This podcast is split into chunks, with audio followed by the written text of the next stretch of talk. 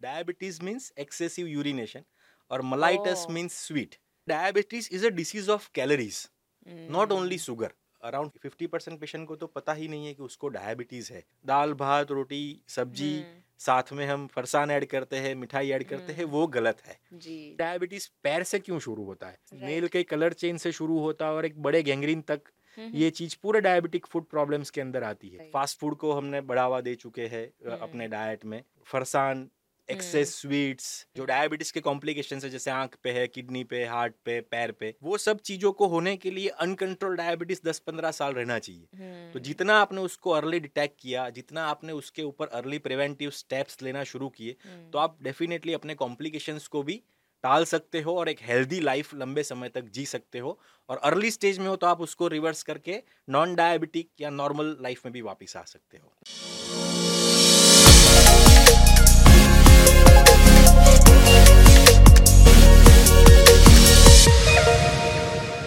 आज India diabetic capital of the world बन चुका है अनफॉर्चुनेटली और इतने सारे लोगों को प्री डायबिटीज़ डायबिटीज़ होता है, ज़्यादातर लोगों को पता ही नहीं होता कि डायबिटीज़ है, इसीलिए ये पूरा podcast is dedicated to only diabetes awareness क्योंकि आज हमारे साथ डॉक्टर सीरीज़ में एक ऐसे गेस्ट मौजूद है कि जो खुद एक डायबिटिक फ़ूड स्पेशलिस्ट है, पंद्रह सालों का अनुभव है, पाँच से सात हज़ार से भी ज़्यादा डायबिटिक पेशेंट्स को वो कंसल्ट कर चुके हैं, चार इंटरनेशनल क्लिनिकल ट्रायल और रिसर्च का वो हिस्सा बन चुके हैं इंक्लूडिंग एटलांटा और पेरिस और एक ऐसे इंसान हैं कि जो आपको बहुत आसान भाषा में बताने वाले हैं कि क्या करना ताकि अगर ऑलरेडी डायबिटीज़ हो चुका है, उसे आप मैनेज कर सके रिवर्स कर सके और साथ में अगर आप प्रिवेंट करना चाहते हैं डायबिटीज़ को तो क्या करना? तो ये पूरा पॉडकास्ट उन लोगों के साथ ज़रूर शेयर कीजिएगा जिनको डायबिटीज़ है या फैमिली हिस्ट्री है डायबिटीज़ का कि, या जो लोग प्रिवेंट करना चाहते हैं because this is going to be very very valuable तो आप यूट्यूब पर देख रहे हैं शेयर करना ना भूलिएगा। अगर आप कहीं पर भी स्पॉटिफाई एप्पल पॉडकास्ट में सुन रहे हैं make sure that you share about this also I am extremely happy to welcome doctor Harshal Shah thank you so much sir thank you very much for inviting me कैसा लग रहा है आपको? बहुत fine thank you for giving me this opportunity to serve the society and community thank you thank you so much sir पहले तो करोड़ों लोग हैं जिनको डायबिटीज़ है। क्यों इतना ये डायबिटिक एपिडेमिक जिसे हम कहते हैं क्यों इतना बढ़ चुका है? ऑलमोस्ट रिसेंट डेटा के अकॉर्डिंगली इंडिया में seven crore plus official diabetic patients है। हम्म, और एक स्टडी ऐसा है कि अराउंड फिफ्टी परसेंट पॉपुलेशन को फिफ्टी परसेंट पेशेंट को तो पता ही नहीं है कि उसको डायबिटीज़ है। अगर आप वो भी इसके साथ जोड़ दे तो सिर्फ़ इंडिया में ten crore plus diabetic patients आपको मिलेंगे। वर्ल्ड में तकरीबन fifty crore plus fifty sixty crore plus patient diabetes के हैं। हम्म, अभी जो बहुत फास्ट अभी आप देखेंगे तो कोई घर ऐसा नहीं होगा कि जिसमें आपको डायबिटिक पेशेंट ना मिले। और एक बहुत कॉमन वर्ड हो गया है डायबिटीज़। कहीं पे भी जाओ तो आपको ये डिस्कशन मिलेगा ये सुनने को मिलेगा पेशेंट्स मिलेंगे। उसके बहुत से रीजंस है। मेन रीजंस जो मेनली अर्बन पॉपुलेशन की हम बात करें तो उसमें जो मेन रीज़न है वो हमारी लाइफस्टाइल। हमने बहुत ख़राब बहुत अनहेल्दी लाइफस्टाइल अभी अडॉप्ट कर चुके हैं। हम्म, हमारी फ़िज़िकल एक्टिविटी ऑलमोस्ट हमने काफ़ी हद तक कम कर चुकी है। छोटी सी छोटी चीज़ के लिए हम कोई भी साधन या वाहन के ऊपर डिपेंडेंट हो चुके हैं। हम अपने घर से अपनी गली के नुक्कड़ एंड तक भी चल के जाना नहीं चाहते हैं। कुछ भी कुछ व्हीकल मिल जाए तो हमको अच्छा लगेगा। सेडेंटरी लाइफस्टाइल अभी हाँ। आप देखें तो A C office AC car AC hub मतलब जो भी है हम बैठे बैठे ही करना चाहते हैं कुछ फ़िज़िकल एक्टिविटी नहीं करना चाहते हैं। दूसरा डाइट बहुत खराब डाइट हमने अभी अपनाया है। जी मैं डाइट पे आऊँ उससे पहले आपने जो सेडेंटरी लाइफस्टाइल बताया कहीं ना कहीं डू यू अग्री कि जो लोग आज बहुत ज़्यादा पैसे कमाना शुरू कर दिए हैं लग्जरी जिनके लाइफ में आ चुका है कंफर्ट आ चुका है कहीं ना कहीं वो अपनी फ़िज़िकल एक्टिविटी कम करके फ़ोन जैसे स्मार्ट बन रहे हैं और वो खुद डम बन रहे हैं। बहुत बहुत सही वर्ड आपने कहा हाँ। कि जो ऑटोम ऑटोमाइजेशन हुआ या जो हमने एक आधुनिकीकरण जिसको हम बोलते हैं वो हुआ उसमें जितने गैजेट्स आए जितने जितने हमारी आप छोटी सी छोटी चीज़ से शुरू कीजिए कि वॉशिंग मशीन जो हमारे पहले के घर की लेडीज़ थी वो जो घर का काम थे अभी घर में क्लीनिंग के लिए भी रॉबर्ट्स आ गए वॉशिंग मशीन्स आ गए। मतलब वहाँ से ही बच्चों का जो खेलना था जो हम जब हम छोटे थे हम खेलते तो हम यूजुअली आउटडोर गेम्स ही खेलते थे। इंडोर गेम्स हमारे लिए बहुत मतलब कभी रेयर चीज़ हुआ करती थी। अभी कोई भी बच्चा होगा उसके हाथ में एक आईपैड होगा या मोबाइल होगा मतलब उसका पूरा जो बचपन है वो भी मोबाइल हम्म पे ही शिफ्ट हो गया। तो वहाँ से ये चीज़ शुरू हो गई है। हम्म, पहले इतने इजीली कम्यूट के ऑप्शन हमारे पास नहीं थे तो हम बहुत चलते थे चलते रहते थे मतलब घूमते हम्म थे वो सब चीज़ें भी अभी काफ़ी हद तक कम हो चुकी है। तो एक अनहेल्दी लाइफस्टाइल हर एक तरह से हमने अडॉप्ट किया है जिसमें सेडेंटरी लाइफस्टाइल और इंपॉर्टेंट चीज़ डाइट डाइट हमने जो हमारा हेल्दी डाइट था ओरिजिनल वो सब छोड़ के हम वेस्टर्न डाइट के ऊपर काफ़ी हद तक हम्म। निर्भर हो चुके हैं या वही हमने अपना लिया है। फास्ट फ़ूड को हमने बढ़ावा दे चुके हैं हम्म अपने डाइट में।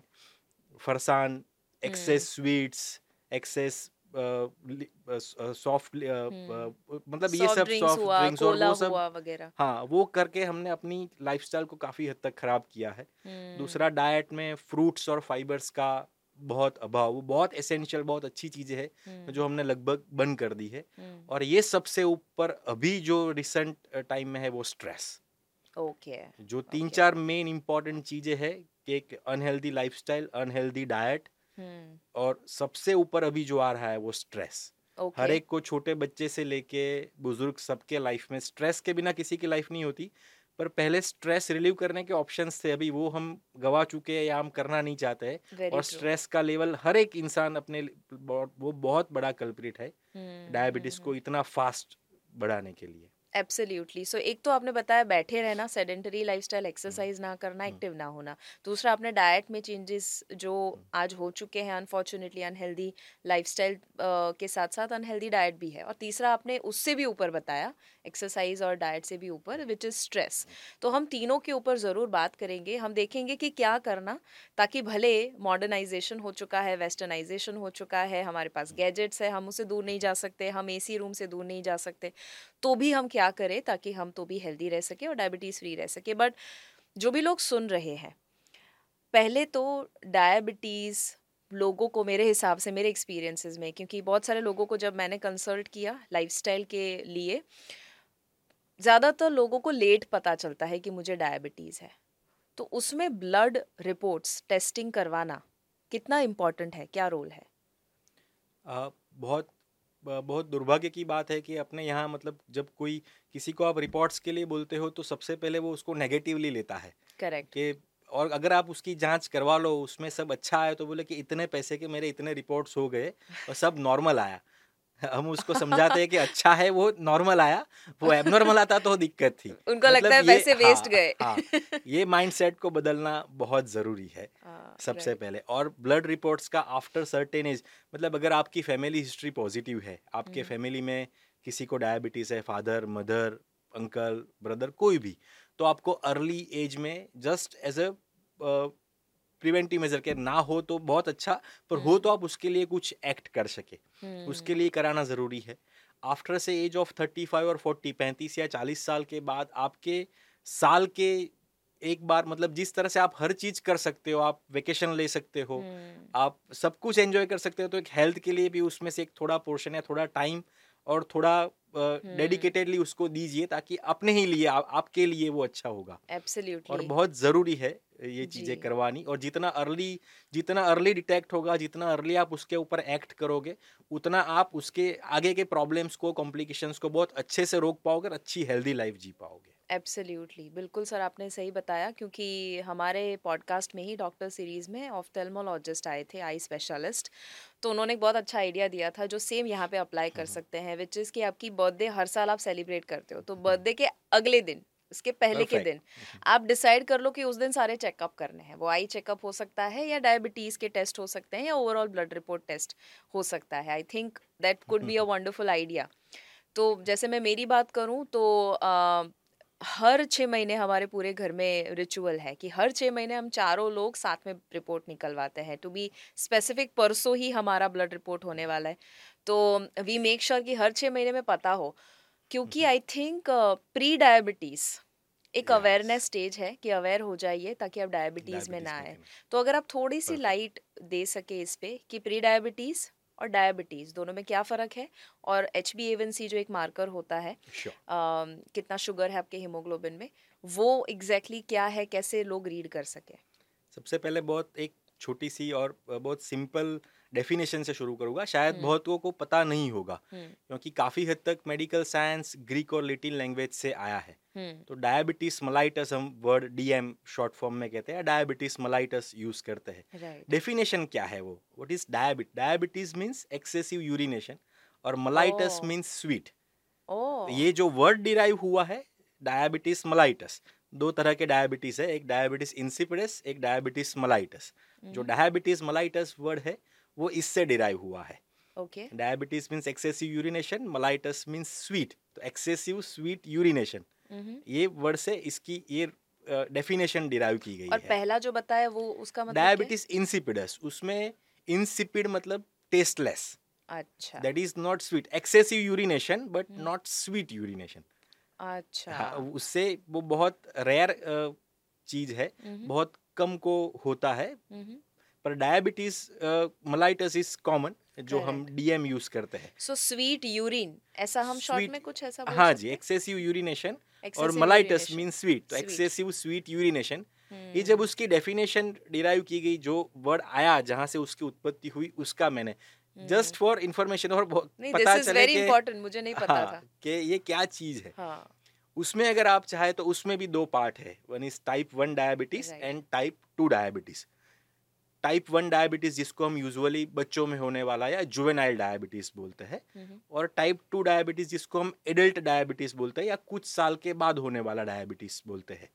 ये दोनों में भी काफ़ी अंतर है उसकी लाइन ऑफ़ ट्रीटमेंट भी काफ़ी डिफरेंट है उसके पॉजिटिव फैक्टर्स मतलब उसकी इटियोलॉजी भी बहुत अलग है किस हम्म। वजह से होता है किस मैकेनिज्म से होता है उस पर भी मैं थोड़ा फोकस दूँगा।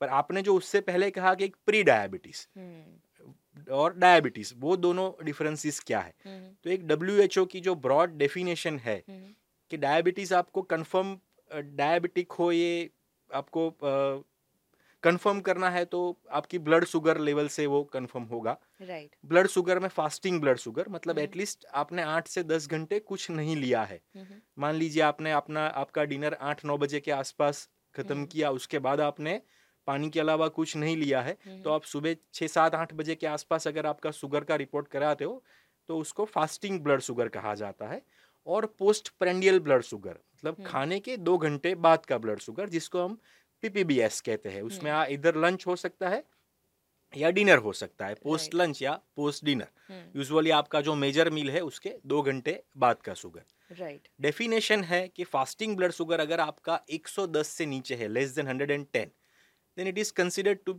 you are non diabetic हम्म, अगर ये शुगर आपका आपका 100 110 से 126 के बीच में है हम्म। मींस 111 से 125 के आसपास कहीं है हम्म, तो आपको आप प्री डायबिटिक हो। ओके और अगर ये शुगर आपका 126 से ऊपर है हम्म, देन यू आर डायबिटिक ये हम्म। डब्ल्यू की यूनिवर्सल डेफिनेशन है यूनिवर्सल गाइडलाइंस है। सेम वे पीपीबीएस खाने के दो घंटे बाद का जो शुगर है अगर ये शुगर आपका 140 से नीचे है तो you are consider to be non diabetic हम्म, अगर ये शुगर आपका वन बिटवीन 140 टू 200 मतलब हम्म। 100 141 से 199 के आसपास कहीं है तो आप प्री डायबिटिक हो।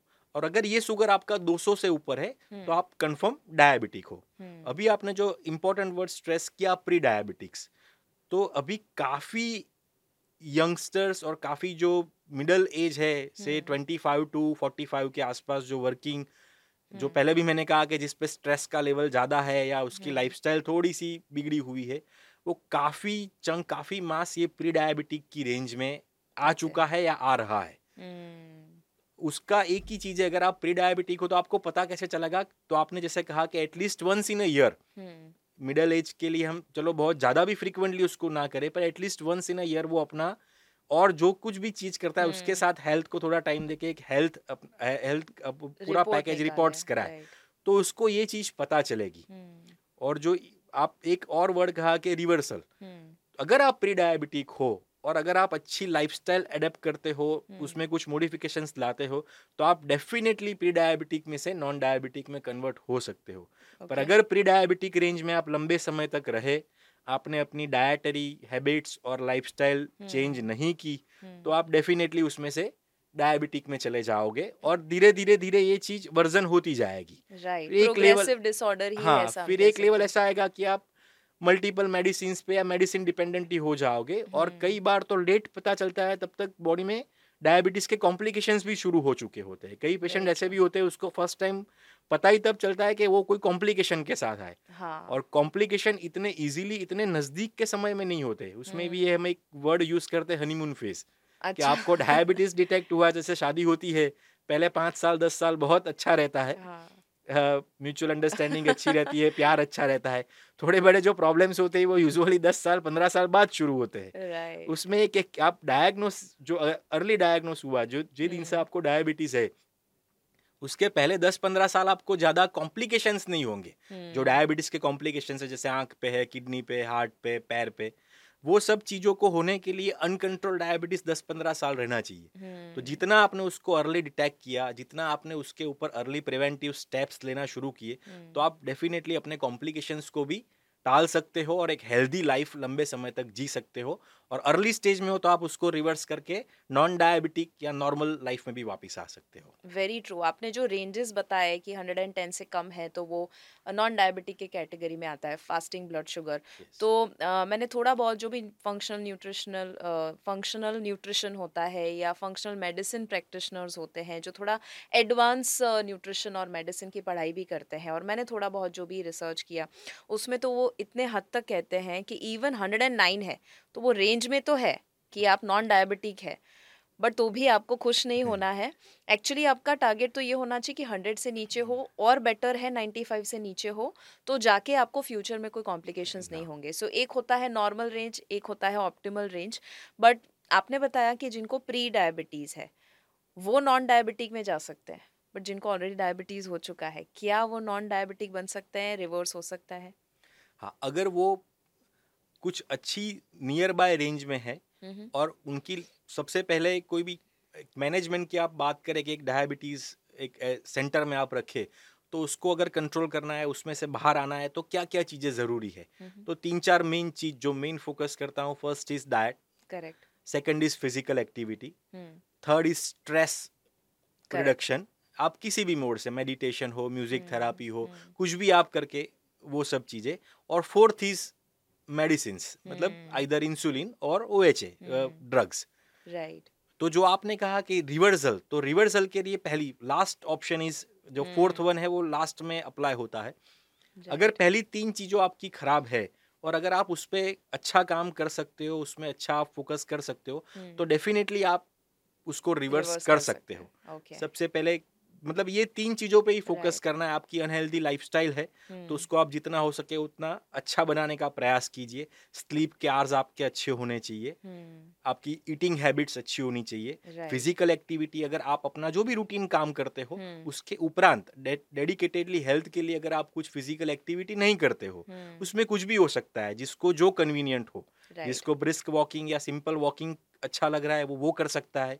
किसी को स्विमिंग है तो वो स्विमिंग कर सकता है right. किसी को कोई स्पोर्ट्स पसंद है तो hmm. वो। स्पोर्ट्स कर सकता है किसी को डांस का शौक है तो वो डांस वो कर कर सकता है, मतलब ऐसा। नहीं है कि सिर्फ़ ये एक ही चीज़ करनी है बहुत hmm. से ऑप्शन है फ़िज़िकल फिट रहने में के जाना है जाना ही हाँ। पड़ेगा ऐसा ज़रूरी हाँ। नहीं है सो so, उसको थोड़ा हम ब्रेक डाउन करते हैं पहले तो सभी खुश हो जाइए क्योंकि हम्म। रिवर्स हो सकता है डॉक्टर खुद बता रहे हैं सो so, सबसे पहली चीज़ डाइट पे अगर हम बात करें तो बहुत छोटे छोटे स्टेप्स हम लोगों को देते हैं कि क्या पहले तो अवॉइड करें वो जैसे लोगों को लगता है क्योंकि शुगर से ही डायबिटीज़ होता है कि अगर मैं शुगर बहुत ज़्यादा खाता हूँ तो भी डायबिटीज़ होता है बट फिर कभी कभी लोग डिप्रेस भी हो जाते हैं ये सोच के कि मेरे अंकल को हुआ था उन्होंने ज़िंदगी में कभी शुगर नहीं खाई तो भी उनको डायबिटीज़ हुआ।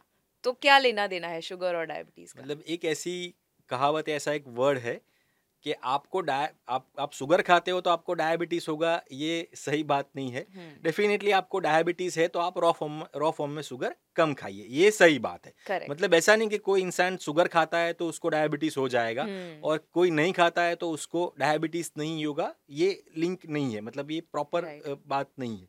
करेक्ट। और मतलब एक कॉमन ये चीज़ है कि कॉमन मिथ है कि भाई मैं इतना शुगर नहीं खाता हूँ फिर भी मुझे डायबिटीज़ है। हम्म। तो मैं एक ब्रॉडली अवेयरनेस के लिए कहना चाहता हूँ कि diabetes is a disease of calories not only sugar हम्म। ये एक कॉमन लेमन लैंग्वेज में आपको जो भी आपके लिसनर्स है उसको समझाना पेशेंट्स को समझाना चाहता हूँ कि बॉडी एक ही भाषा समझता है वो शुगर की।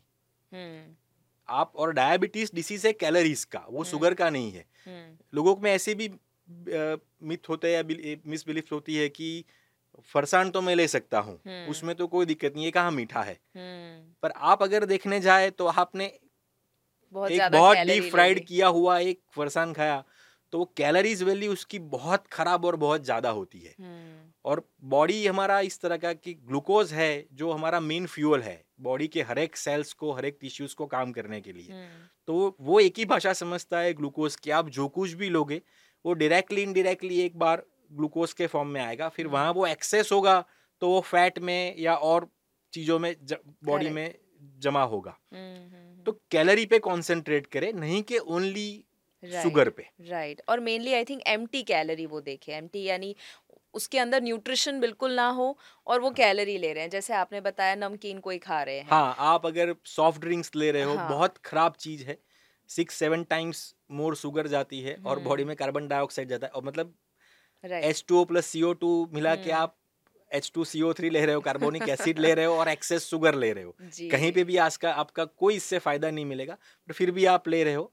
एक्सेस अगर आप फरसान खा रहे हो या हम्म। पैकेट्स फ़ूड खा रहे हो हेल्थ के लिए बहुत खराब चीज़ें हैं। हम्म, कैलोरी वैल्यू बहुत हाई होती है न्यूट्रिशनल वैल्यू बहुत कम होती है। ठीक है सो so, एक तो नमकीन फिर सॉफ्ट ड्रिंक आपने बताया कि जिसमें एम्प्टी कैलोरीज होती है उसके हाँ। अलावा कुछ अवॉइड करना चाहिए जिनको रॉ फॉर्म में है? शुगर आप अवॉइड करें मतलब Okay. अगर आप कुछ भी ले रहे हो जैसे आपको चाय पीने की एक लोगों को हम्म। आदत है कि भाई मैं मीठी चाय के अलावा कुछ नहीं ले सकता हम्म तो हैबिट को चेंज करने के लिए पंद्रह से बीस दिन लगते हैं राइट मैं अपना खुद का बात अपनी खुद की बात करूँ मैंने 2008 से जब प्रैक्टिस शुरू की हम्म तब से चाय एक रिफ्रेश रिफ्रेशिंग। ड्रिंक्स के तौर पे चाय पीना ज़्यादा शुरू हुआ। हम्म। तब मैं भी शुगर वाली चाय पीता था। हम्म, पर फिर काउंट किया अगर दिन की हम पाँच छः कप चाय ले रहे तो एवरेज एक कप में एक एक कप में एक चम्मच शुगर ऐड करे तो छः चम्मच शुगर बॉडी में विदाउट रीजन जा रही है। हम्म, तो तब से बिना शक्कर वाली चाय लेना शुरू किया। पहले सप्ताह दस दिन डिफ़िकल्ट लगता है। उसको और अभी आपने चाय भी नहीं ली यहाँ पे आपने नींबू हाँ, शरबत लिया। और अभी अगर आप अ, मतलब दस पंद्रह दिन के बाद ऐसी परिस्थिति होती है कि अगर हाँ। पंद्रह दिन बाद आपकी चाय में कोई थोड़ी सी भी शुगर डालेगा तो आपको पसंद नहीं आएगा कि भाई ये टेस्ट हम्म। मुझे नहीं पसंद आया हम्म, मतलब एक माइंडसेट चेंज करने के लिए पंद्रह दिन देने पड़ते हैं कोई भी चीज़ आप नई शुरू करते हो उसको एक सेट होने के लिए फिफ्टीन डेज़ तो जो ऐसा सोच रहे कि मैं शक्कर के अलावा बिना शक्कर की चाय नहीं। ले सकता वो उसकी एक उसको चेंज करने के लिए पंद्रह दिन का टाइम दे हम्म, सिक्सटीन डे ऑनवर्ड्स वही उसको आप शुगर वाली चाय दोगे और बिना शुगर की दोगे तो वो बिना शुगर की ज़्यादा प्रीफर करने लगेगा। बिल्कुल। तो जो रॉ फॉर्म में एक्सेस हम्म, शुगर है एक्सेस वाइट इज़ पॉइजन वो चाहे सॉल्ट हो हम्म, चाहे शुगर हो कोई भी excess white any milk products हो राइट एक्सेस में नहीं लेनी चाहिए। मतलब हम्म। हमारी जो हैबिट है कि अगर हम सलाद भी लेते हैं तो उस पर एक्सेस सॉल्ट डालते हैं। हम्म, चाय लेते हैं कुछ भी लेते हैं तो एक्सेस शुगर उसमें डालते हैं।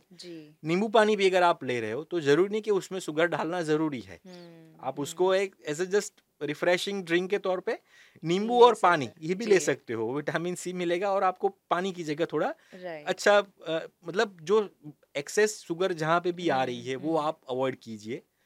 आइसक्रीम्स है स्वीट्स है ओकेजनली आप डेफिनेटली कोई चीज़ की मना नहीं है मतलब आप ये नहीं ही ले सकते ये ज़ीरो ही कर देना है वो हम्म। नहीं करना है। जस्ट उसको हाँ उसको एक मर्यादा में लेना है।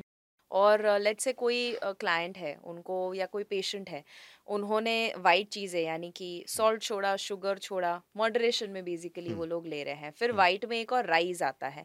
लोगों हाँ। को डर है कि राइस तो नहीं खा सकता है डायबिटिक पेशेंट है तो उसके बारे में क्या करें लोग?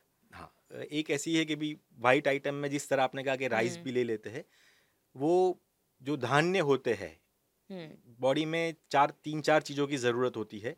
कार्बोहाइड्रेट्स की ज़रूरत होती है एक आइडियल डाइट जो हम बोलते हैं हम्म, इट शुड बी उसमें 50 टू 55 परसेंट जितने कार्बोहाइड्रेट्स होने हम्म, चाहिए। रिमेनिंग जो अमाउंट रही वो इक्वल इक्वली फैट होनी चाहिए इक्वल प्रोटीन मतलब ट्वेंटी ट्वेंटी परसेंट जितना फैट ट्वेंटी परसेंट जितना प्रोटीन ये हमारा आइडियल हम्म। डाइट होना चाहिए हम्म, फैट में भी सेचुरेटेड फैट होती है अनसेचुरेटेड फैट होती है अनसेचुरेटेड फैट का पोर्शन ज़्यादा होना चाहिए फिर पेशेंट जो भी इंडिविजुअल है पेशेंट या हम्म। पर्सन उसकी लाइफस्टाइल उसकी फ़िज़िकल एक्टिविटी उसके और उसकी एज उस हम्म। उस बेसिस पे या उसके किडनी का प्रॉब्लम है हार्ट का प्रॉब्लम है और जो कुछ भी कोमॉर्बिड कंडीशन है हम्म, उसके बेसिस पे थोड़ा बहुत उसमें चेंजेस हो सकते हैं पर ये हम्म। ब्रॉड आपका जो डाइट है उसमें इतना इस तरह से 50 हम्म। टू 55 परसेंट कार्बोहाइड्रेट 20 25 परसेंट के अराउंड फैट और 20 25 परसेंट के अराउंड प्रोटीन्स Right. इस तरह से उसमें जाना चाहिए ओके तो जो कार्बोहाइड्रेट्स है वो हम्म। मेनली हमको सीरियल्स धान्य में से मिलते हैं हम्म, जिसमें हम गेहूँ है राइट राइस है हम्म, बाजरा है ज्वार है मकाई कॉर्न है हम्म, जो कार्बोहाइड्रेट है वो आप जिस जिससे कहा वो कितना फास्ट बॉडी उसको एब्जॉर्ब करेगा और कितना हम्म। फास्ट आपका शुगर बढ़ाएगा हम्म, वो बहुत इंपॉर्टेंट जिसको हम ग्लाइसेमिक इंडेक्स कहते हैं। तो आप मेन सोर्स कार्बोहाइड्रेट का धान्य ही है जिसमें ये हम्म। सब चीज़ें आई। उसमें राइस का ग्लाइसेमिक इंडेक्स सबसे ज़्यादा है। मतलब वो अगर आप कंज्यूम करते हो तो हम्म, उससे आपकी जो शुगर बढ़ेगी वो बहुत शॉर्ट टाइम में बहुत फास्ट शूट होगा। जी। मे बी कैलोरी वाइज हम्म, जो उसका प्रपोर्शन है वो रफली 80 90 परसेंट सेम ही रहेगा हम्म। सब में। पर जो इसीलिए डायबिटिक पेशेंट को वो कम या कम करने का या हम्म। अवॉइड करने के लिए कहते हैं। पर आप डेफिनेटली ले सकते हो पर सिर्फ़ धान्य में आप सिर्फ़ राइस के ऊपर डिपेंडेंट रहो हम्म, ये गलत है। राइट उसके साथ साथ में भी थोड़ा प्रोटीन और फाइबर भी ले लें। हाँ। तो वो ग्लाइसेमिक इंडेक्स जो को है बैलेंस बैलेंस कर देगा। तो राइस आप ले सकते हो पर एक्सेस राइस लेना एडवाइजेबल नहीं है। हम्म, और अगर आप सीरियल्स धान्य ले रहे हो तो जिस तरह से मैंने कहा कि एक सीक्वेंस है राइस ग्लाइसेमिक इंडेक्स के हम्म, बेसिस पे सबसे ज़्यादा ग्लाइसेमिक इंडेक्स तो सबसे खराब। उसके बाद गेहूँ आता है हम्म, उसके बाद मकाई आता है उसके बाद बाजरा आता है उसके बाद हम्म। ज्वार आता है। हम्म, जो पहले अभी मिलेट्स अभी के लिए जो हाँ, एक हाँ, मुहिम शुरू हुई है बहुत अच्छी चीज़ है कि एटलीस्ट हमारे आप पचास साठ साल पहले की बात करो जब हम्म। इतना कॉमनली राइस और गेहूँ का प्रोडक्शन नहीं था इंडिया में तब मिलेट्स पे बहुत ज़ोर दिया जाता था।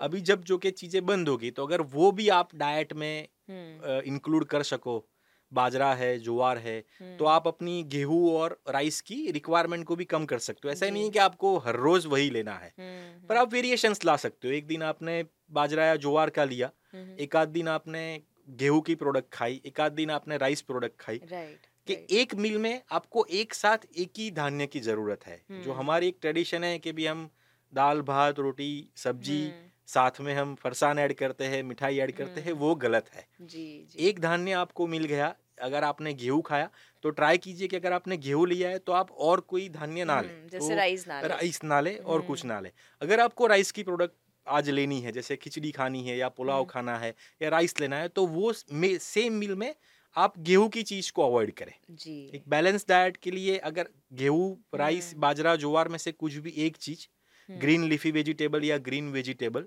हम्म, प्रोटीन के तौर पे प्रोटीन के सोर्स पे आप दाल या कठोल कुछ भी ले सकते हो। हम्म, और सलाद। तो एक बैलेंस डाइट लोगे तो हेल्थ के लिए बहुत अच्छा है। Okay perfect sounds good so अभी जितने लोगों को डायबिटीज़ है एक नया टर्म आ चुका है डायबिसिटी तो वो जो डायबिटीज़ प्लस ओबेसिटी है क्या कनेक्शन है मोटापे का डायबिटीज़ के साथ?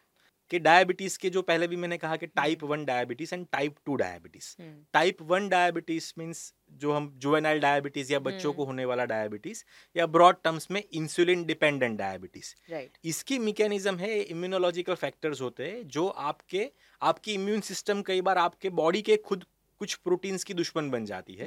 और उस तरह से ये आपके पेनक्रियास के बिटा सेल्स जो इंसुलिन सिक्रेट करते हैं उसको। नष्ट कर देती है उसको डिस्ट्रैक्ट कर देती है। तो आपके बॉडी में बिटा सेल्स कम खराब हो गए कम हो गए या ऑलमोस्ट ज़ीरो हो गए तो बॉडी का इंसुलिन बनना बंद हो जाएगा। हम्म, ये टाइप वन डायबिटीज़ की मेन मुख्य कारण है मेन इटियोलॉजी है। मेजोरिटी केस में। हम्म, ये जो बच्चे होते हैं यूजुअली 20 साल की छोटी उम्र में ये कहीं ना कहीं डिटेक्ट हो जाता है। हम्म, उसकी एक ही ट्रीटमेंट है इंसुलिन अगर बॉडी में इंसुलिन की डेफिशिएंसी है इंसुलिन ज़ीरो ही है तो हम्म। इंसुलिन एक ही उसका सॉल्यूशन है हम्म, और कुछ ये पेशेंट में या ये बच्चों में काम नहीं, नहीं आएगा डेफिनेटली ओवरऑल पॉपुलेशन मान लीजिए कि हम्म। मैंने कहा कि इंडिया में seven seven point five crore diabetic. है तो उसमें से somewhere between five to ten percent type one है remaining. Ninety to ninety five percent are type two तो आप उसमें देखने जाओ तो 50 लैक्स 60 लैक्स के आसपास कहीं टाइप वन डायबिटिक रहेंगे। बाकी के जितने साढ़े छः करोड़ के आसपास है वो टाइप टू डायबिटिक रहेंगे। ओके okay, उसमें क्या रीजन हो सकते हैं? लोगों को टाइप वन भी आज बहुत बढ़ चुका है तो हाँ। क्या वजह है उसकी? मेनली हैं जेनेटिक फैक्टर्स हो। सकता है इम्यूनोलॉजिकल फैक्टर्स हो सकते हैं और हम्म, कुछ इडियोपैथिक मतलब अभी भी साइंस उसको एक्सप्लोर कर एक्सप्लोर कर रहा है। वो ऐसी मतलब एक कोई फिक्स नहीं है कि इसको होगा इसको नहीं होगा। हम्म। ये ऐसी चीज़ है। हम्म, वो भी बढ़ रहा है पर उसका Okay. एक ही ट्रीटमेंट सॉल्यूशन है एक ही चीज़ है कि insulin is the only treatment for it. हम्म, कोई और और और चीज़ें उसमें नहीं है। और बहुत दुख की बात है कि बहुत छोटे छोटे बच्चों में होता है हम्म, जिसने अभी exactly. शुगर क्या है चॉकलेट क्या है उस वो समझा भी नहीं है। उससे पहले उसको उसके ऊपर वो सब चीज़ों की पाबंदी आ जाती है। हम्म, हम्म, दूसरा जो एक ब्रॉड जो टाइप टू जो हमने कहा कि 90 95 परसेंट और जिस पे आपने डायबिसिटी वर्ड एम्फेसाइज किया फोकस हम्म। किया तो टाइप टू डायबिटिक है। डायबिटीज़ का मतलब एक जो डेफिनेशन मैंने कही वो डिराइव्ड की हुई डेफिनेशन हम्म, और अभी एक मेडिकल डेफिनेशन ये है कि रिलेटिव और absolute deficiency of insulin that leads to diabetes diabetes is a symptom इसमें आइदर कंप्लीट डेफिशिएंसी है जो मैंने आप कहा टाइप हम्म, टू में है टाइप हम्म, वन में है सॉरी हम्म, और एक रिलेटिव डेफिशिएंसी हम्म, तो रिलेटिव डेफिशिएंसी ये वर्ड भी बहुत इंपॉर्टेंट है. Okay, तो जो टाइप टू डायबिटिक हम कहते हैं जिसको हम एडल्ट डायबिटिक या यूजुअली 25 साल हम्म, की उम्र के बाद जो देखा जाता है हम्म, उसमें दो क्लास है. एक ओबेस होते हैं और हम्म, एक single body lean and thin होते हैं. हम्म, तो उसमें भी दो मेन मैकेनिज्म काम करती है. एक मैकेनिज्म जो मैंने कहा कि टाइप वन में बिल्कुल प्रोडक्शन बीटा सेल्स बिल्कुल डिस्ट्रक्ट हो गए हम्म। इंसुलिन बनना बिल्कुल कम हो गया जबकि ये टाइप टू डायबिटिक में इंसुलिन बन तो रहा है पर कम बन रहा है। जितनी हम्म। उसकी रिक्वायरमेंट होनी चाहिए जितना बनना चाहिए जितना वो उतना नहीं बन रहा है। हम्म, ये टाइप टू में एक आता है। पर टाइप टू जो हमने कहा उसमें से भी ऑलमोस्ट सिर्फ़ वन फोर्थ को ही ये है। Okay, रिमेनिंग जो थ्री फोर्थ है हम्म, उसमें इंसुलिन जो बन रहा है हो सकता है उसकी नॉर्मल रेंज से ज़्यादा बन रहा है। हम्म, वो क्यों ज़्यादा बन रहा है? ड्यू टू दिस ओबेसिटी जिसको हम ओबेस डायबिटिक या डायबिसिटी वर्ड बोलते हैं। इंसुलिन एक ऐसा हार्मोन है कि वो अपने रिसेप्टर के साथ बाइंड होता है जिसको इंसुलिन इंसुलिन रिसेप्टर मैकेनिज्म बोलते हैं। Right, वो अपना एक टारगेट जहाँ उसको बाइंड होना है वहाँ बाइंड होगा। उसके ज़रिए वो ग्लूकोज चैनल्स को खोलता है। Right, ग्लूकोज चैनल्स हाँ ऐसी चीज़ें हैं जो जो ग्लूकोज सर्कुलेटिंग ब्लड में सर्कुलेटिंग है वो वहाँ से आपके सेल्स में अंदर जाएगा। ये ग्लूकोज चैनल तभी खुलेगी जब इंसुलिन अपने रिसेप्टर के साथ अच्छे से प्रॉपरली बाइंड होगा। जिसको हार्मोन और रिसेप्टर मैकेनिज्म इंसुलिन हम्म। इंसुलिन रिसेप्टर मैकेनिज्म बोलते हैं। ओबेसिटी जब बढ़ती है स्पेशली सेंट्रल ओबेसिटी जो हम्म, एब्डोमन और हम्म, अपर थाई उसमें जो ओबेसिटी बढ़ती है हम्म, तो उसमें ये insulin insulin receptor mechanism hamper होते जिसको हम इंसुलिन रेजिस्टेंस वर्ड बोलते हैं। हम्म, जितना इंसुलिन रेजिस्टेंस बढ़ेगा मतलब इंसुलिन अपने रिसेप्टर के साथ अच्छे से बाइंड नहीं कर पाएगा हम्म, वो बाइंड नहीं कर पाएगा तो वो ग्लूकोज चैनल को खोल नहीं पाएगा। ग्लूकोज चैनल खुलेगी नहीं तो जो ग्लूकोज है वो ब्लड में से वो सेल्स तक पहुँच नहीं पाएगा। हम्म, और ग्लूकोज हमारे जैसे हम एनजी व्हीकल में पेट्रोल डीजल डालते हैं उसी तरह से ग्लूकोज सेल्स के लिए मेन फ्यूल है। Right, उसको अगर वो फ्यूल मिलेगा नहीं तो वो अपना काम अच्छे से नहीं कर पाएँगे। हम्म, तो वो और इंसुलिन डिमांड करेगा। हम्म, जो मैंने कहा कि जो टाइप टू है उसके भी आप 50 परसेंट प्लस में 50 60 परसेंट में आप इंसुलिन का लेवल ज़्यादा देख देखोगे। जब भी आप ब्लड रिपोर्ट्स कराओगे या उसका सी पेप्टाइड. कराओगे उसका रीज़न ये है कि बॉडी को ग्लूकोज नहीं मिला तो वही ये सोचेगा कि इंसुलिन कम है इसलिए मुझे नहीं मिलता। तो तो वो ज़्यादा करेगा। तो ज़्यादा सीक्रेट करेगा। अब इंसुलिन एक ऐसा हार्मोन है इंसुलिन पे थोड़ा फोकस करते हैं हम्म। पेनक्रियास के बीटा सेल से वो सीक्रेट होता है। वो एम्फीबॉलिक हार्मोन है। मतलब वो कुछ बनाता भी है कुछ हम्म। तोड़ता भी है। एम्फीबॉलिक मतलब anabolism plus catabolism. Anabolism up, general. Public के लिए मैं समझाना चाहता हूँ लेमन भाषा में कि बिल्ड करता है। हम्म, और कैटाबॉलिज्म मतलब टूटना या तोड़ता है। ब्रेक डाउन करता है। तो इंसुलिन इज़ एम्फीबॉलिक हार्मोन वो सिर्फ़ कार्बोहाइड्रेट से ग्लूकोज के लिए कैटाबॉलिक है। वो उसको तोड़ने का काम करेगा। हम्म, पर बाकी जितनी भी चीज़ें हैं वो उसको बनाने का काम करेगा। जिसमें ग्लाइकोजन है जो हमारे एक रिज़र्व फ्यूअल है। जैसे हम वॉर टाइम में या कोई भी टाइम में एक हम्म। एक्स्ट्रा फ्यूल रिज़र्व स्टोर करके रखते हैं। ऐसे लीवर ग्लाइकोजन के स्टोर में एक अच्छा सा फ्यूल रिज़र्व करता है। हम्म, तो वो ग्लाइकोजन बनाने का काम करेगा हम्म, फैट सेल्स बनाने का काम करेगा जिसको हम लाइपोजिनेसिस बोलते हैं हम्म, और मसल बिल्ड करने का काम करेगा। राइट ये सब काम तो उसका तीन चार चीज़ें बनाने की है हम्म, एक आध चीज़ तोड़ने की इसीलिए वो एम्फीबॉलिक है। हम्म, अगर इंसुलिन अपना काम ही प्रॉपरली नहीं कर पा रहा है हम्म, तो सेल्स को ग्लूकोज नहीं मिल रहा है। पर अगर उसका लेवल जब बढ़ता जाता है बढ़ता जाता है तो अगेन वो ओबेसिटी को और फैट को ज़्यादा एक्सेस फैट को ज़्यादा प्रमोट करेगा। प्रमोट करेगा तो एक पूरी विशियस साइकिल है कि ओबेसिटी बढ़ी इंसुलिन रेजिस्टेंस हुआ। हम्म, रेजिस्टेंस हुआ इंसुलिन नहीं मिल पाया और इंसुलिन सिक्रेट हुआ वो फैट बढ़ाएगा। हम्म, ये पूरी साइकिल चलती रहेगी। जब exactly. अच्छे से आप अगर आप उसको हाँ। पकड़ के ब्रेक नहीं करोगे तो ये हार्मफुल हम्म, उसकी जो चीज़ें है वो बढ़ाता जाए। सो बेसिकली आपने बहुत अच्छे से डिटेल में समझाया और अगर इतनी। बात भी लोग समझ पाएँगे तो उनको ये पता चलेगा कि इसका रूट कॉज क्या है। तो जो आपने बस वो तीन चीज़ें बताई वही है बट उसमें मेनली डाइट बहुत इंपॉर्टेंट रोल प्ले करता है। मूव ना करना बहुत इंपॉर्टेंट रोल प्ले करता है या अगर आप स्ट्रेस ले रहे हैं क्योंकि जो आपने बताया उसको अगर मैं आसान वापस से ब्रेक डाउन करूँ तो इट कुड बी कि आपका जो ग्लूकोज लेवल है उसे डाउन करने के लिए इंसुलिन प्रोड्यूस करता है। पेनक्रियाज का बीटा सेल्स और जैसे ही वो इंसुलिन पता चलता है कि ओके इंसुलिन रेजिस्टेंस की वजह से ग्लूकोज सेल के अंदर नहीं जा रहा है और इसीलिए क्या होगा? ग्लूकोज भी बाहर है इंसुलिन भी बाहर है तो बॉडी उसे स्टोर करेगा आपके अलग अलग जगह पर और फिर उसको फैट में कन्वर्ट करता है ग्लाइकोजन और फिर फैट में और फिर वो फैट है, इसीलिए वापस से इंसुलिन रेजिस्टेंस बढ़ता है। वापस से ये सर्कल जो आपने बताया, वो चालू रहता है। सो बेसिकली डायबिटीज़ से ओबेसिटी और ओबेसिटी से डायबिटीज़ ये कॉन्स्टेंटली चलते Perfect. रहता है। तो जिनको भी डायबिटीज़ है उनको अगर वो ओवरवेट है तो पहले तो फैट लॉस करना ज़रूरी है और मसल बिल्ड करना भी उतना ज़रूरी है। तो अ, मैं हमेशा प्रमोट करती हूँ वेट ट्रेनिंग की मसल बिल्ड करने की एक्सरसाइज क्योंकि कुछ लोग जो है सिर्फ़ वॉक करते हैं। सिर्फ़ और सिर्फ़ स्विमिंग करते हैं सिर्फ़ और सिर्फ़ कार्डियो बेसिकली करते हैं। तो क्या आपका भी ये मानना है कि मसल बिल्डिंग इंपॉर्टेंट है? डायबिटीज़ में? बहुत ज़रूरी है। हम्म, उसका मैं सिंपल आपको एग्जांपल कि अगर आप अच्छी फ़िज़िकल एक्टिविटी करते हो हम्म। अच्छी आप कसरत करते हो मसल बिल्ड करते हो तो उसके दो तीन बेनिफिट्स है। मसल जितने ज़्यादा वर्क करेंगे उसको ज़्यादा ग्लूकोज चाहिए हम्म, एज अ हम्म, फ्यूअल जो मैंने हम्म। पहले कहा कि मेन फ्यूअल है। हम्म, फ्यूअल के लिए वो ग्लूकोज ज़्यादा मांगेगा। हम्म, वो ज़्यादा ग्लूकोज अगर कंज्यूम करेगा तो ब्लड शुगर लेवल अपने आप कम होगा ये सबसे. पहला बेनिफिट हम्म, दूसरा आप कोई भी मसल को ट्रेन करते हो मसल ट्रेनिंग देते हम्म। हो मसल को मज़बूत करने का प्रयास करते हो मसल बल्कि बनता है तो वही बेनिफिट बल्कि मसल ज़्यादा Right. डिमांड करेगा ज़्यादा। ग्लूकोज डिमांड करेगा हम्म, तो वो फ्यूचर में ज़्यादा आपका ब्लड शुगर कम करने में मदद। करेगा अब जब अगर बॉडी के पास अपना जो बेसिक फ्यूल था वो खत्म हो गया ग्लूकोज के तौर पे अभी भी उसको ज़्यादा की डिमांड है तब वो जाके आपके स्टोरेज है जो जो ग्लाइकोजन के फॉर्म में हम्म। है या फैट के फॉर्म में है उसको यूटिलाइज करना शुरू होगा। जी। तो जितने बल्कि मसल्स होंगे जितने वो ज़्यादा ग्लूकोज को कंज्यूम यूटिलाइज करेंगे। तो वो आपकी फैट रिडक्शन में भी आपको हेल्प हम्म, करेंगे। हम्म, तो जितने अच्छी मसल ट्रेनिंग दी है जितनी आपने आइसोमेट्रिक एक्सरसाइजेस जो बोलते हैं मसल्स हम्म। को एरोबिक्स या जो मसल्स मज़बूत करने वाली वो की है तो डेफिनेटली फ्यूचर में भी आपके लिए बहुत अच्छा है।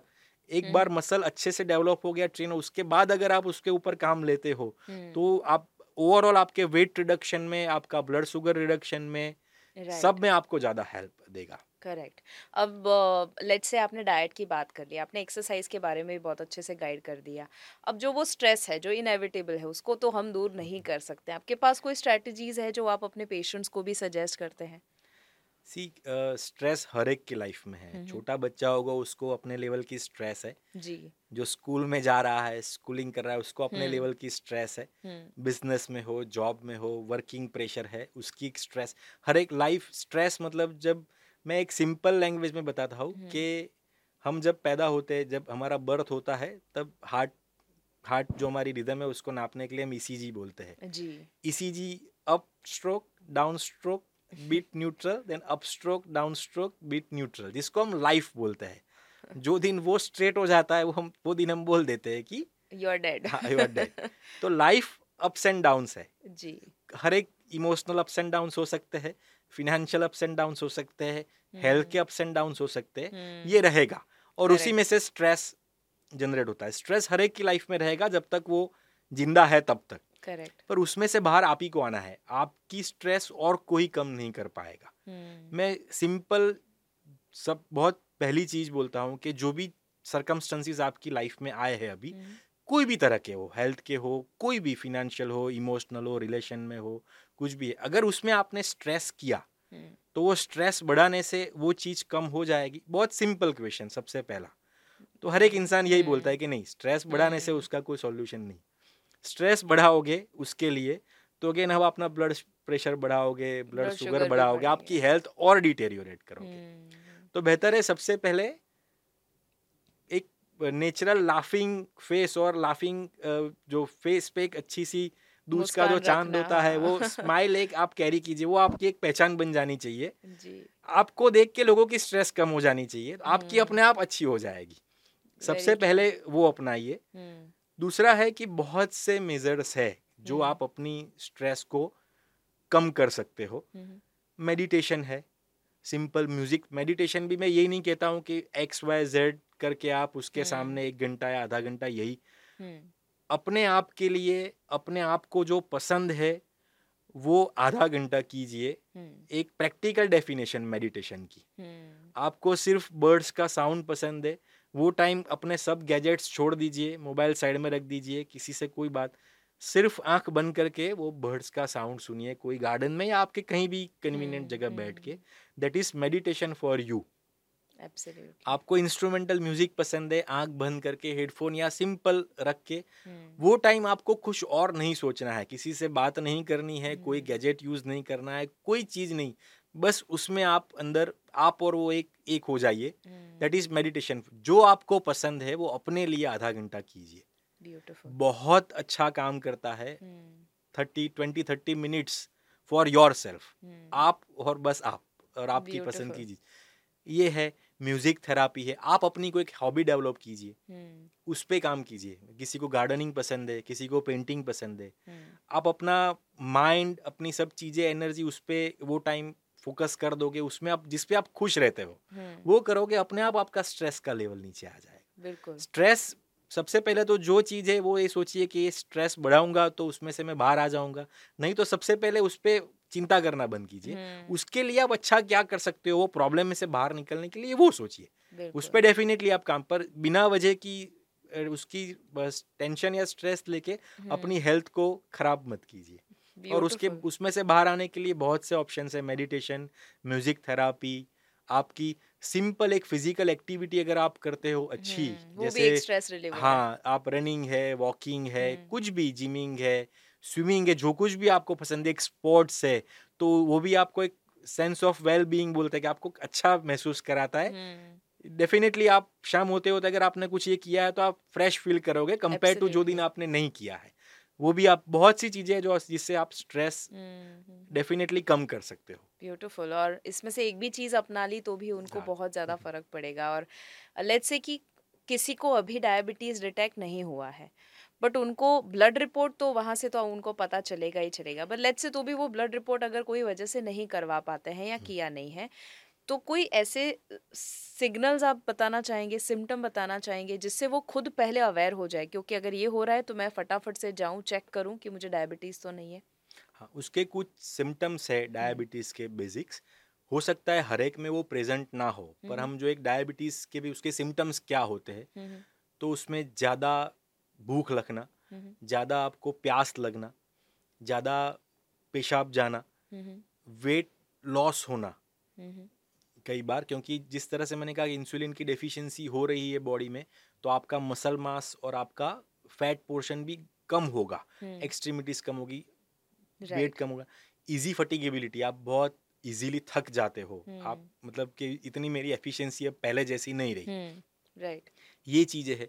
कई बार कुछ आपको इन्फेक्शन होता है जैसे सिंपल बॉयल हुआ या कुछ भी सिंपल इन्फेक्शन हुआ वो जितना फास्ट नॉर्मल बॉडी अपने डिफेंस से उसको कवर कर दे नॉर्मल हो जाए उतना फास्ट वो नॉर्मल नहीं हो रहा है। वो हम्म। इन्फेक्शन बढ़ रहा है या इजीली कंट्रोल में नहीं आ रहा है। कई पेशेंट्स कई बार ऐसे होते हैं कि हम्म। उसको इस तरह का कुछ इन्फेक्शन लगा वो ना मिटा लंबे टाइम तक तब उनके फैमिली फिजिशियन फैमिली डॉक्टर उनको बोलते कि आप एक बार शुगर भी देख लीजिए क्यों नहीं मिट रहा है तब उनको जाके डिटेक्ट होता है। हम्म, तो ये ज़्यादातर प्यास लगना ज़्यादा भूख लगना ज़्यादा पेशाब ज़्यादा बार जाना पड़े हम्म, बहुत आप थकान महसूस करते हो ओके आपका वेट कुछ drastically without doing any good physical activity. या गुड डाइट कंट्रोल आपका वेट कम हो रहा है। आपको भूख ज़्यादा लग रही है आप खाना ज़्यादा खा रहे हो फिर भी आपका वेट कम हो रहा है। आपको कुछ इंजरी हुई या कुछ भी इन्फेक्शन हुआ तो वो अच्छे से ठीक नहीं हील नहीं हो रहा है। ये सब कुछ अर्ली सिम्टम्स है, है जिससे आप आपको पता चल सके कि भी ये या फिर फैमिली हिस्ट्री है ये भी हम्म। बहुत इंपॉर्टेंट चीज़ है हम्म, कि फादर मदर है अगर आप में से कोई एक पेरेंट को अगर डायबिटीज़ है तो आप में होने की संभावना 25 परसेंट के आसपास है। राइट और अगर दोनों को है फादर तो आप आप में आपको डायबिटीज़ होने की संभावना ऑलमोस्ट 70 75 परसेंट तक है। Okay. तो एक अगर वो हिस्ट्री है आपकी तो भी आपको एक अवेयर होना चाहिए कि भाई मेरे हम्म। सराउंडिंग में मेरी है तो ये हो सकता है। ज़रूरी नहीं कि हो ही पर तो भी आपके तो भी आप आप रह अवेयर रह सकते हो उसके लिए। अभी जो भी डायबिटीज़ के मेडिकेशंस ट्रीटमेंट और उसके खुद के जो कॉम्प्लिकेशंस है उसकी वजह से आपके अलग अलग ऑर्गन के ऊपर भी डैमेज आता है। तो उसमें बिकॉज़ आप फ़ूड स्पेशलिस्ट है डायबिटिक फ़ूड स्पेशलिस्ट उसमें आप कुछ शेयर करना चाहेंगे कोई अवेयरनेस उसको लेकर? या डेफिनेटली जो डायबिटीज़ की हमने बात की उसके हम्म। तीन मोडालिटीज डाइट फ़िज़िकल एक्टिविटी और मेडिसिन मेडिसिन अगेन वो सब्जेक्टिव चीज़ है जो भी हम्म, आपका लिसनर होगा। वो जब अपने डॉक्टर के पास जाता है तो उसकी नीड के हिसाब से उसमें ओ एच ए और इंसुलिन ओ Right. मतलब ओरल हाइपोग्लाइसेमिक एजेंट्स दवाइयाँ जिसको हम बोलते हैं हम्म, उसमें भी पाँच छः किस्म की अलग अलग ग्रुप की दवाई आती है। हम्म, हर एक की मेकेनिज्म डिफरेंट डिफरेंट है। Right, कोई आपकी इंसुलिन सेंसिटिविटी इंसुलिन रेजिस्टेंस कम करता है कोई आपके बीटा सेल्स में इंसुलिन का प्रोडक्शन ज़्यादा बढ़ा देता है right, कोई आपके यूरिन के ज़रिए ज़्यादा शुगर को बॉडी से बाहर निकाल जिसको ग्लाइकोज यूरिया बोलते हैं हम्म, उस तरह से काम करता है जो आपका एक्स कुछ दवाइयाँ है जो एक्सेस कार्बोहाइड्रेट है उसका बॉडी में एब्जॉर्प्शन रोकती है मतलब वो एक सब्जेक्टिव चीज़ है उस पर मैं ज़्यादा एम्फेसाइज नहीं क्योंकि वो पेशेंट की नीड के हिसाब से उसका एक्स वाई जो भी कंसल्टेंट डॉक्टर है वो डिसाइड करेगा कि इसमें. क्या आइडियल रहेगा इस तरह की वो third model hmm. Third modality fourth is stress hmm. Relief ये हमने जनरल उसकी ट्रीटमेंट की बात की। Right, अब एक कॉम्प्लिकेशंस की बात करते हैं। बहुत कॉमन है कि भी लोग बहुत डरे हुए इसीलिए है कि ये जब एक बार हो जाता है हम्म, उसके बाद में उसके कॉम्प्लिकेशंस बहुत खराब होते हैं। Right, वो भी मैंने पहले कहा कि एक हनीमून फ़ेज़ जो होता है कि हम्म। पहले 10-15 साल में ये साइलेंट किलर है। हम्म, ये 10-15 साल आपको कोई ऐसे बड़े सिम्टम्स भी नहीं दिखाएगा कोई बड़ा प्रॉब्लम भी। अगर आपकी. शुगर 250-300 भी रह रही है 300 शुगर के साथ भी वो अपेरेंटली नॉर्मल ज़िंदगी उसको थोड़ा बहुत कुछ पता चल रहा है पर उतना बड़ा कुछ नहीं हो जाएगा उसकी लाइफ में वो हम्म। जीता जाएगा। हम्म, पर जब ये फेस 10-15 साल चला जाता है उसके बाद इसकी जो मेजर कॉम्प्लिकेशन है वो दो मैकेनिज्म से होती है। हम्म, एक मैक्रोवास्कुलर और एक माइक्रोवास्कुलर मेजर जो इसके प्रॉब्लम है वो आपकी जो आर्टेरियल सिस्टम है उसके ऊपर जाता है। जो एथेरोस्क्लेरोसिस की प्रोसेस हम बोलते हैं कि जो धमनियों में कोलेस्ट्रॉल जमा होता है ऐसा कहा जाता है कि एथेरोस्क्लेरोसिस की जो प्रोसेस है वो जब हम अपने मदर के वोम में होते हैं तब से शुरू होती है। ऐसा नहीं है कि मतलब हमारा बर्थ हुआ उससे पहले ही एथेरोस्क्लेरोसिस की प्रोसेस बॉडी में शुरू हुई हम्म, होती है। आर्टरीज में आर्टरीज में कोलेस्ट्रॉल जमा होना जिससे अल्टीमेटली लोगों को फिर हार्ट अटैक हाँ आता है जिसको हम एथेरोस्क्लेरोसिस बोलते हैं। हम्म, पर ये एथेरोस्क्लेरोसिस की प्रोसेस अगर आपको डायबिटीज़ है हम्म, अगर मोटापा है आपका लिपिड प्रोफ़ाइल मतलब जो फैट ट्राइग्लिसराइड फैट का जो पैरामीटर्स है ब्लड। रिपोर्ट्स वो ऑल्टर्ड है। आप स्मोकर हो आप वो सब चीज़ें अगर आप में हैं तो एथेरोस्क्लेरोसिस की प्रोसेस आपकी पाँच से सात गुना ज़्यादा झड़पी हो जाएगी। तो इसकी वजह से जो मैक्रोवास्कुलर कॉम्प्लिकेशंस जो डायबिटिक पेशेंट्स में होते हैं हम्म, जिसमें हार्ट में ये ज़्यादा फास्ट कोलेस्ट्रॉल जमा हो जाए हम्म, उसके ऊपर कई बार कैल्शियम भी डिपॉजिट हो जाए हम्म, तो हार्ट अटैक आ सकता है। अगर ये कोरोनरी आर्टरी में हार्ट की धमनी में होता है हम्म, यही चीज़ अगर आपकी ब्रेन की आर्टरीज कैरोटिड आर्टरीज में होती है तो वो आपको स्ट्रोक जिसको हम लकवा बोलते हैं हम्म। वो ला सकता है। यही चीज़ अगर आपकी पैर की आर्टरीज में हम्म, पैर की धमनियों में होती है तो वो गैंग्रीन मतलब पेरिफेरल वास्कुलर डिसीज बोलते हैं वो कर सकता है। ये मैक्रोवास्कुलर कॉम्प्लिकेशन हुए। दूसरी माइक्रोवास्कुलर जो छोटी धमनियों का जो डिसीज है जिससे मेनली आपका रटाइना मतलब हम्म। आँख का जो पर्दा बोलते हैं वो या आपकी किडनी हम्म, या आपकी पैर की चेताएँ। ये हम्म। जो रटाइनोपैथी नेफ्रोपैथी और न्यूरोपैथी ये तीनों होने की मैकेनिज्म माइक्रो एंजियोपैथिक मैकेनिज्म है इसमें चाहे आपका आँख का जो पर्दा होता है उसमें न्यूवास्कुलेशन कई बार छोटी छोटी नई धमनियाँ होती है उसमें से। कई बार ब्लड के दाग बन जाते हैं। तो आपका विजन डिमिनिश हो जाता है। राइट दूसरा जिससे आँख खराब होती है विजन चला जाता है। और कई बार इरिवर्सिबल लेवल हम्म। तक पहुँच जाता है कि जो चला गया वो आप कोई किस्म से वापस नहीं ला सकते। हम्म, सेम मैकेनिज्म आपकी किडनी को डैमेज करनी है जिसको हम नेफ्रोपैथी बोलते हैं। ओके बहुत कॉमन अभी ये हुआ है ब्लड प्रेशर और डायबिटीज़ अगर दोनों आपको साथ में है तो ये होने की संभावना बहुत बढ़ जाती है राइट और ये अगेन डायबिटीज़ या बीपी डिटेक्ट हुआ उसके 15-20 साल शुरू के पंद्रह 15-20 साल में नहीं होगा। पर कुदरत बहुत दयालु है। हम्म। उसने जो किडनी बनाई है एक की जगह हमको दो दी है। कई बार आपने सुना होगा किसी ने एक किडनी डोनेट की फिर भी वो नॉर्मल ज़िंदगी जी रहा है। दो किडनी दी है उसमें बिलियंस ऑफ़ नेफ्रॉन्स दिए हैं। हम्म। मतलब इंडिविजुअल यूनिट्स है किडनी के जो ब्लड को प्योरीफाई करके उसमें से यूरिन और जो खराब प्रोडक्ट्स है वो बाहर निकालता है फ़िल्टर करता है। तो नॉर्मल इंसान के ऐसा कह सकते हैं कि 40 टू 50 परसेंट नेफ्रॉन्स ही वर्किंग होते हैं। अच्छा। बाकी के साइलेंट मतलब आराम की पोजीशन में जब वो हम्म। कुछ ज़्यादा लोड लेगा फ़िज़िकल लोड या कुछ ज़्यादा वाटर इंटेक या वो जब सर्कुलेटिंग वॉल्यूम बढ़ेगा हम्म, या उसका लोड बढ़ेगा तब बाकी के कुछ नेफ्रॉन्स रिक्रूटमेंट में आते हैं तब वो ऐड होते हैं। तो जब तक मतलब 40-50 परसेंट नेफ्रॉन भी अगर आपके अच्छे से काम कर रहे हैं तो आपका एब्सोल्यूट नॉर्मल एक्सक्रीटरी प्रोडक्ट और वो सब चलता रहेगा। इसीलिए बिगड़ता है शुरू हो जाता है पर आपको शुरू में पता नहीं नहीं चलता चलता है। जब 80-90 प्रतिशत नेफ्रॉन आपके बिगड़ जाते हैं किडनी के हम्म, तब जाके आपको किडनी का महसूस होता है कि भी मेरा हम्म। क्रिएटिनिन बढ़ा मेरी यूरिन में प्रोटीन जा रहा है मेरी किडनी बिगड़ी पर तब तक वो बहुत लेट हो चुका होता है। हम्म, और अगेन किडनी बिगड़ती है तो दो ही ऑप्शन आपके पास रहता है इसको एंड स्टेज रिनल डिसीज या क्रोनिक रिनल फेलियर बोलते हैं। हम्म, किडनी छोटी हो जाती है जो। नेफ्रॉन्स बिलियंस ऑफ़ नेफ्रॉन्स है उसमें से नब्बे प्रतिशत से ऊपर नेफ्रॉन खराब हो चुके होते हैं। हम्म, कि अब आपको इधर डायलिसिस करना पड़ता है या फिर रिनल किडनी ट्रांसप्लांट करानी पड़ती है। और तीसरी इंपॉर्टेंट चीज़ जो मेरी स्पेशलिटी है फ़ूड उस पर मैं एम्फेसाइज करूँगा न्यूरोपैथी पैर की चेताओं को वो नुकसान करता है। एक बहुत से लोगों का एक कॉमन क्वेश्चन होता है कि डायबिटीज़ पैर से क्यों शुरू होता है? क्योंकि पैर में प्रॉब्लम देखते हैं। Diabetic foot problem starts from simple nail problems. Nail के कलर चेंज से शुरू होता है और एक बड़े गैंग्रीन तक ये चीज़ पूरे डायबिटिक फ़ूड प्रॉब्लम्स के अंदर आती है। तो आपकी नव या आपकी चेता जितनी आपके ब्रेन से दूर होती है वो सबसे पहले कॉमन क्वेश्चन का मैं। आंसर दे रहा हूँ कि भी पैर से क्यों शुरू हुआ? अगर आपके पैर में राइट या लेफ़्ट फुट में कुछ आपको लगा या कुछ टच हुआ तो आपका ब्रेन सेंस कैसे करेगा? आप नॉर्मल इंसान हो आप बैठे हो आपके लेफ़्ट फुट में कुछ चीज़ आके टकराई। या कुछ आपको लगा। आपके ब्रेन को तुरंत पता चला कि मेरे लेफ़्ट में ये जगह पे कुछ हुआ। आप तुरंत पैर लो। तो वो ब्रेन सेंस कैसे करेगा कि पैर की वहाँ की जो चेता है वो वहाँ से होती हुई आपके स्पाइनल कॉर्ड तक जाएगी। स्पाइनल कॉर्ड से होती हुई मेडुला ऑब्लोंगेटा लंब मज्जा जिसको बोलते हैं। वहाँ तक जाएगी।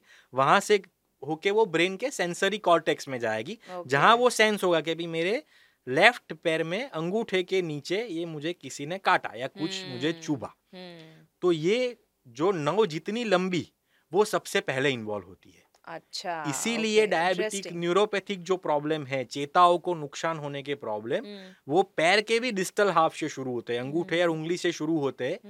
ग्रेज ये चीज़ यूजुअली जो न्यूरोपैथी जिसकी मैकेनिज्म मैंने कही कि आँख का पर्दा किडनी और हम्म। पैर की चेता है। इसकी डैमेज होने की मैकेनिज्म सेम है।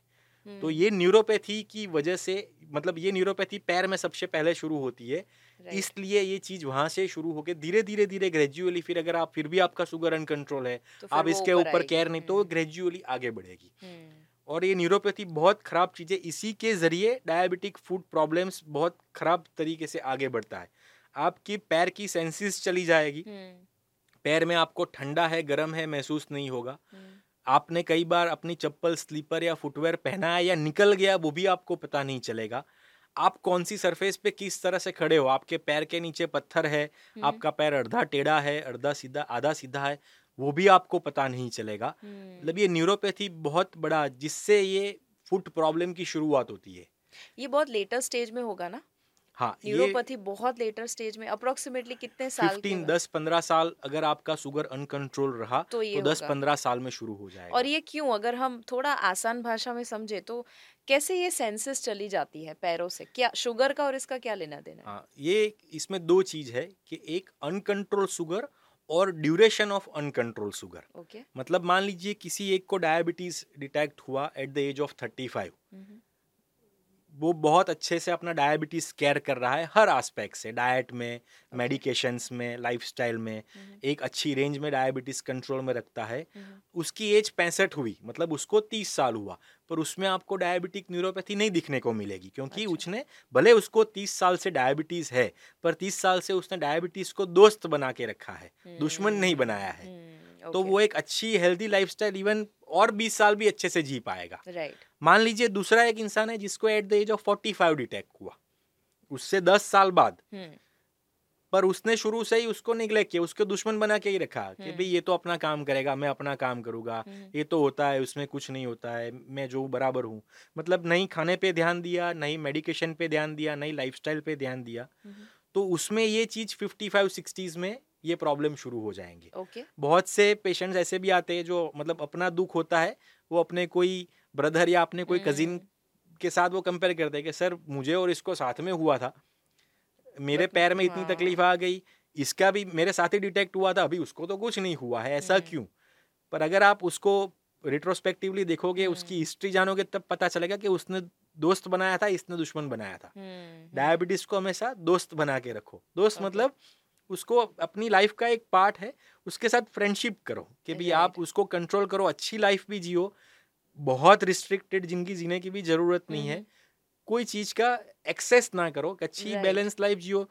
तो ये जो प्रॉब्लम है इसका जिस मैंने कहा कि ड्यूरेशन ऑफ़ डायबिटीज़ और ड्यूरेशन ऑफ़ अनकंट्रोल डायबिटीज़ ये हम्म। दो चीज़ों का बहुत इंपॉर्टेंस है। और. इसीलिए मैंने एज के साथ ये एग्ज़ाम्पल दिया। हम्म, जैसे आपका अनकंट्रोल डायबिटीज़ है अनकंट्रोल डायबिटीज़ लंबे टाइम से है हम्म, तो आपकी ये पैर की जो माइक्रो एंजियोपैथिक मैकेनिज्म जिसके ज़रिए रटाइना किडनी और नव ये डैमेज होती है वो डैमेज होना शुरू होगी। और ये यूजुअली बायोलिट्रल सिमेट्रिक मतलब दोनों पैर में हम्म, इक्वल होती है और डिस्टल पार्ट से शुरू होते हैं डिस्टल. सिमेट्रिक अंगूठे या उंगली पैरों से शुरू हम्म, होती है धीरे धीरे करके ये ऊपर आती है।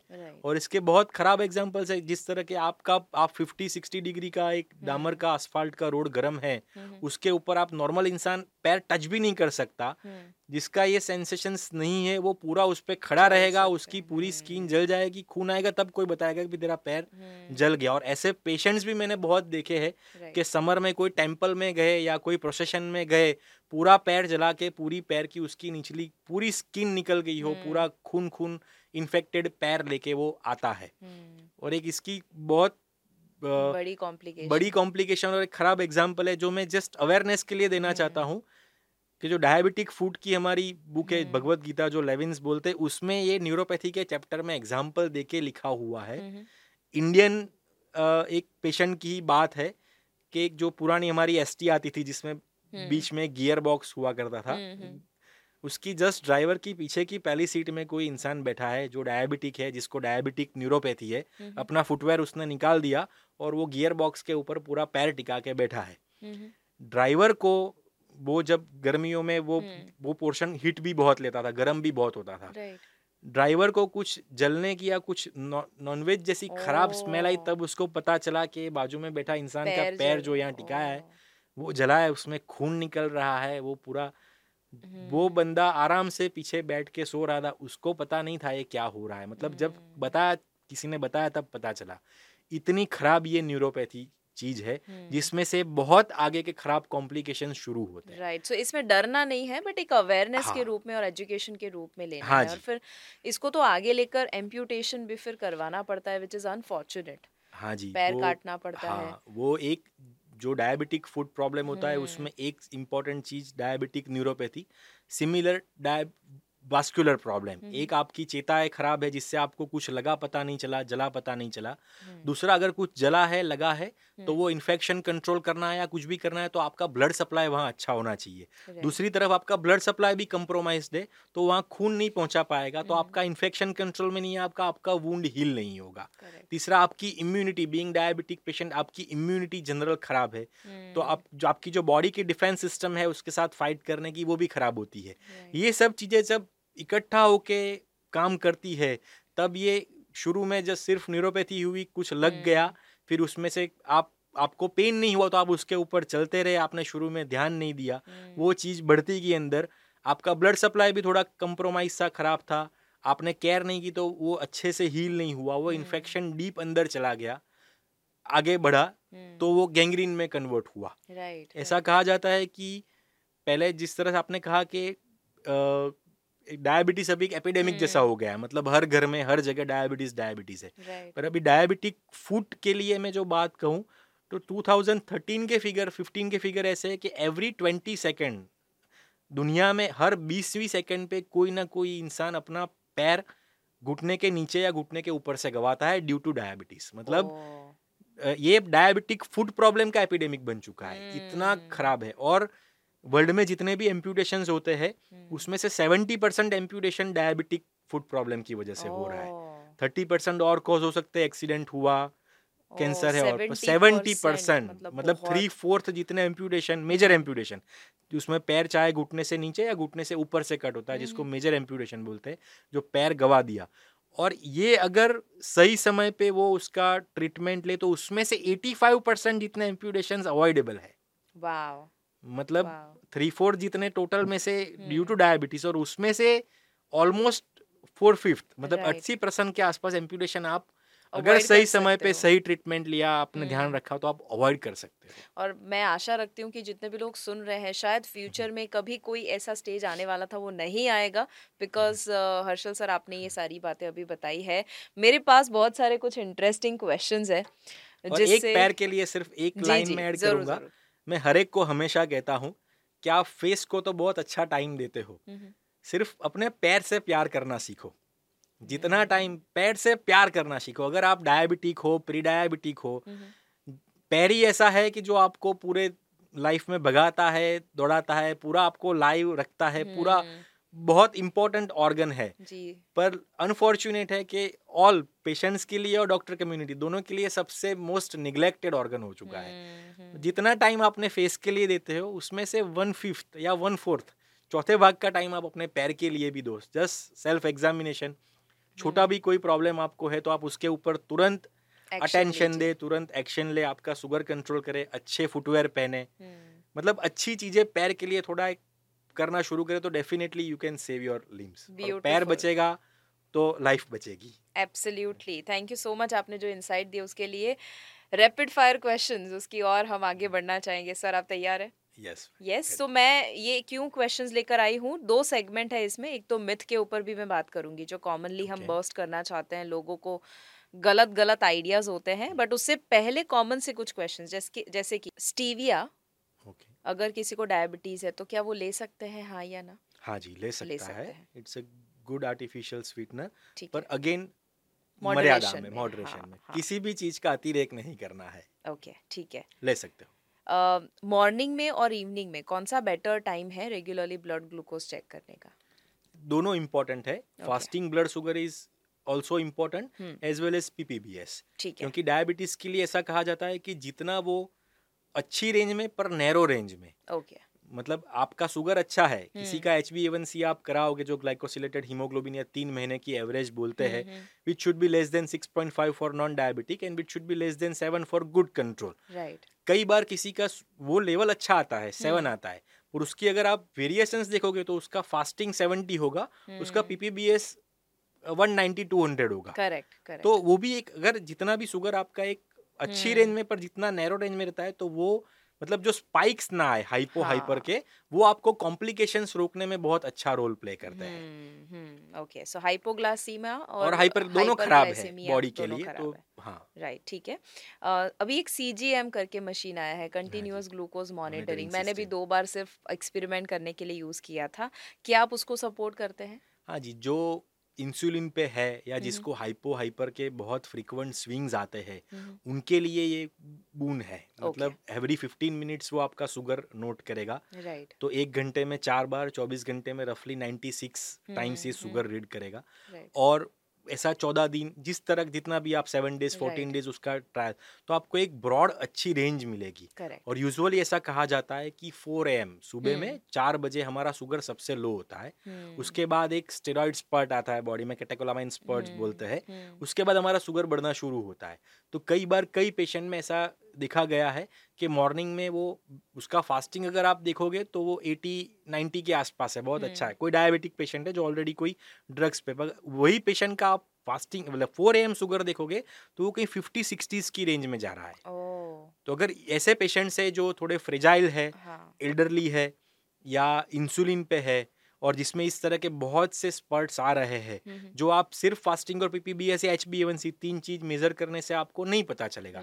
ऐसे में अगर आपने सीजीएमएस किया तो मैंने कहा कि एक दिन में तकरीबन ये 96 टाइम्स आपका तो शुगर एवरी ज़्यादा 50 एक तो आपको और ऐसी चौदह दिन की रेंज मिलेगी तो आपको बहुत अच्छा आइडिया है कि कौन से टाइम पे इसका खराब होता है कंट्रोल और कौन से टाइम में ये हाइपो में जाता है। तो हाइपो में जा रहा है उसको आप नॉर्मल में लाने के लिए उसके आगे की दवाई या उसमें कुछ। मॉडिफिकेशन कर सके हो और जो टाइम उसका हाइपर रह रहा है उसको आप कंट्रोल करने के लिए तो Right. उसको भी एक नैरो अच्छी रेंज में लाने के लिए अच्छा role hmm, hmm, play perfect ठीक है अगर कोई वर्स्ट दो फ़ूड बताने हो डायबिटीज़ को लेकर वो कौन से होंगे सबसे खराब नहीं लेना चाहिए एक सॉफ्ट ड्रिंक्स और दूसरा फरसान जो मैंने कहा। हम्म जो एक्सेस फ्राइड हाँ एक्सेस फ्राइड जी ओके टॉप टू फूड्स जो लेने ही चाहिए डायबिटिक पेशेंट्स को। Fruits and fibers okay citrus fruits specially and high fiber जिसमें से भी आपको फाइबर ज़्यादा ग्रीन लीफी वेजिटेबल्स है हम्म, या फाइबर वाले फ्रूट्स है जिस जिसमें भी आपको ज़्यादा फाइबर्स मिलते हैं डायटरी Okay. फाइबर्स जिसमें ज़्यादा हो। ठीक है। खाने के अलावा सबसे वर्स्ट हैबिट कौन सी है जो डायबिटीज़ कर सकता है? वर्स्ट हैबिट डायबिटीज़ कर सकता है। हाँ डायबिटीज़ होगा उसकी वजह से अगर वो आदत रखी है डायबिटीज़ है और कर रहे हैं तो और खराब। एक स्मोकिंग अगर हम्म, आप ले रहे हो तो आप उसको बंद कर दीजिए निकोटीन क्योंकि स्मोकिंग से ब्लड प्रेशर बढ़ेगा। हम्म, ब्लड प्रेशर डायबिटीज़ दोनों चीज़ आई तो डेडली कॉम्बो है। ओके। आगे के प्रॉब्लम को आपको बहुत खराब करेगा। परफेक्ट। और एक फिजिकली इनएक्टिविटी अगर आप कुछ हम्म। नहीं कर रहे हो तो कुछ ना कुछ शुरू करो भले आपको आप नॉन डायबिटिक को आप कुछ at least twenty thirty minutes for yourself for your fitness आप शुरू करो। ओके चीकू और मैंगो ले सकते हैं डायबिटीज़ में? हाँ अगेन मर्यादा में मॉडरेशन में डेफिनेटली ले सकते हो। ठीक है। कुछ भी नहीं लेना ऐसा नहीं है। हम्म, ज़ीरो कर दो उससे आप बिल्कुल वो वो मैं नहीं मानता हूँ और एडवाइस भी नहीं करता हूँ। हम्म, सब कुछ ले सकते हो सब कुछ इवन आइसक्रीम भी खा सकते हो। बट मॉडरेशन में हाँ। सही समय पे सही अगेन मैं इसके लिए वही एम्फेसाइज करूँगा it's a disease of calories not disease of only sugar hmm, तो आप कैलोरी को बैलेंस कीजिए। आपको अगर ये चीज़ खानी है तो उतनी ही कैलोरी आप जो और नॉर्मल चीज़ में से खाने वाले थे उसको आप अवॉइड कर दीजिए। आप मैरिज फ़ंक्शन में गए आपको वो दिन इच्छा हो कि आज मुझे एक फरसान भी खाना है आज मुझे एक आइसक्रीम स्कूप भी लेना है। हम्म, हम्म, तो अगर वो आपको लेना है तो वो टाइम आप जो रूटीन डाइट में ले रहे थे थोड़ा राइस या चपाटी या हम्म, तो वो अवॉइड कर दीजिए वो आप वैसे भी ले रहे हो। परफेक्ट तो कैलोरी बैलेंस करो कोई। दिक्कत नहीं है। परफेक्ट। यंगेस्ट एज कौन सी है जिसमें आपने डायबिटीज़ कंसल्ट किया हो जिसके लिए? टाइप टू या टाइप वन टाइप वन और टू दोनों आप बता टाइप वन के इवन मैंने फ़ूड पैशन को पाँच साढ़े पाँच साल के बच्चे में छोटा हम्म, फ़ूड प्रॉब्लम देखा है। ओके और और type two twenty five twenty six की एज में डायबिटिक डिटेक्ट हुआ और थर्टी अर्ली थर्टीज में या लेट ट्वेंटीज में उसको फ़ूड प्रॉब्लम के साथ वो प्रेजेंट हुआ। वो टाइप टू है। और ऐसा भी सबसे यंगेस्ट एज जिसमें पैर काटना हुआ? अप्रोक्सीमेटली। कोई पूरा पैर या एक minor amputation minor amputation seventeen eighteen years की एज में एक बच्चे एक छोटे उसमें किया हुआ टाइप वन में? टाइप वन में था। ओके ओके ठीक है। अल्कोहल यस और no in diabetes no right बहुत सी उसकी नर्वस सिस्टम पे भी खराब इफ़ेक्ट है हम्म, जो लीवर हमारा मेन मेटाबॉलिज्म का अवयव है जो ग्लूकोज बनाता है हम्म, वो लीवर के फ़ंक्शन को हैम्पर करता है हम्म। तो ग्लूकोनियोजिनेसिस ग्लूकोज जब ज़रूरत होती है बनाना वो लीवर कम कर देता है तो वो पेशेंट हाइपोग्लाइसेमिया में ज़्यादा जा सकते हैं। लीवर खराब होगा। अल्कोहल वैसे भी डायबिटीज़ से न्यूरोपैथी होती है अल्कोहल न्यूरोपैथिक प्रोसेस को और खराब तरीके से बढ़ा देगा। तो अल्कोहल इंड्यूस न्यूरोपैथी भी होगी डायबिटिक न्यूरोपैथी भी होगी दोनों चीज़ हम्म। साथ में चलेगी तो वो प्रॉब्लम भी ज़्यादा तो alcohol definitely because I avoid करना चाहिए। बहुत सारे लोगों को जिनको डायबिटीज़ होता है स्पेशली मेल्स बियर बहुत लेते हैं वो लोग। हम्म, मेरा मैंने वो सुना हुआ है जो भी लोगों को मैं कंसल्ट करती हूँ और उनको लगता है कि ठीक है ना शुगर नहीं लेते हैं बट अल्कोहल लेते हैं इसीलिए so- मैंने वापस एक बार के it's a disease of calories not only sugar हमेशा कैलोरीज पे ध्यान दो। हम्म, रादर देन अकेला शुगर अवॉइड कर दिया पर फरसान ये नमकीन वे सब मज़े से खाया वो खराब है। हम्म ठीक है। अब आखिरी एक सेगमेंट है जिसमें हम मिथ के ऊपर बात करेंगे। आप कहेंगे ये मिथ है या फैक्ट है? ओके सो पहला बहुत ज़्यादा शुगर खाने से डायबिटीज़ हंड्रेड परसेंट होगा। मिथ है। Okay okay. आपने एक्सप्लेन भी किया है। uh, अगर आपको डायबिटीज़ है आप कभी भी ज़िंदगी में स्वीट्स नहीं खा सकते हैं। मिथ है। डेफिनेटली खा सकते हो। कैलोरी बैलेंस करके मर्यादा में खाइए कोई प्रॉब्लम नहीं है। ओके ठीक है। डायबिटीज़ सिर्फ़ और सिर्फ़ ओवरवेट इंसान को ही होता है। मिथ है।